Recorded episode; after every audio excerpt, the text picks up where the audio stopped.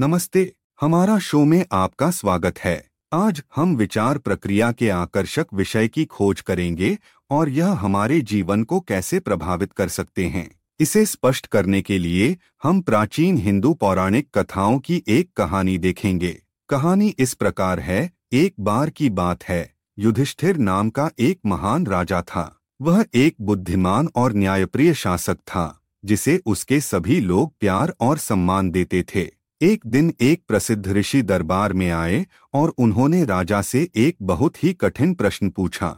उन्होंने पूछा, दुनिया में सबसे शक्तिशाली विचार प्रक्रिया क्या है? राजा हैरान था और समझ नहीं पा रहा था कि क्या उत्तर दे। उन्होंने काफ़ी देर तक सोचा और आखिरकार उन्हें यह जवाब मिला कि दुनिया में सबसे शक्तिशाली विचार प्रक्रिया विश्वास है। स्वयं पर विश्वास, ब्रह्मांड में विश्वास और ईश्वर में विश्वास।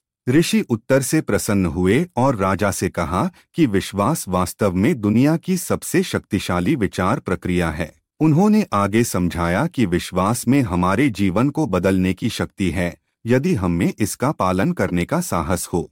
ऋषि ने आगे बताया कि आस्था एक बीज के समान है। यदि हम इसे अपने हृदय में बोते हैं और इसकी देखभाल करते हैं तो यह अंत खिलेगा और हमारे जीवन के सभी क्षेत्रों में प्रचुरता लाएगा। ऋषि ने यह कहते हुए निष्कर्ष निकाला कि विश्वास हमारे सपनों को साकार करने का सबसे शक्तिशाली साधन है। राजा ऋषि के शब्दों से इतना प्रेरित हुआ कि वह अपने शासन और अपने सभी कार्यों में विश्वास करने लगा। जल्द ही उन्हें सफलता और समृद्धि का पुरस्कार मिला और उनका राज्य फलता फूलता गया। और यही विश्वास की शक्ति की कहानी है। मुझे उम्मीद है कि इसने आपको अपने जीवन में विश्वास का अभ्यास करने और इससे मिलने वाले पुरस्कारों को देखने के लिए प्रेरित किया है। सुनने के लिए धन्यवाद और मैं आपसे अगली बार फिर से बात करने के लिए उत्सुक हूँ।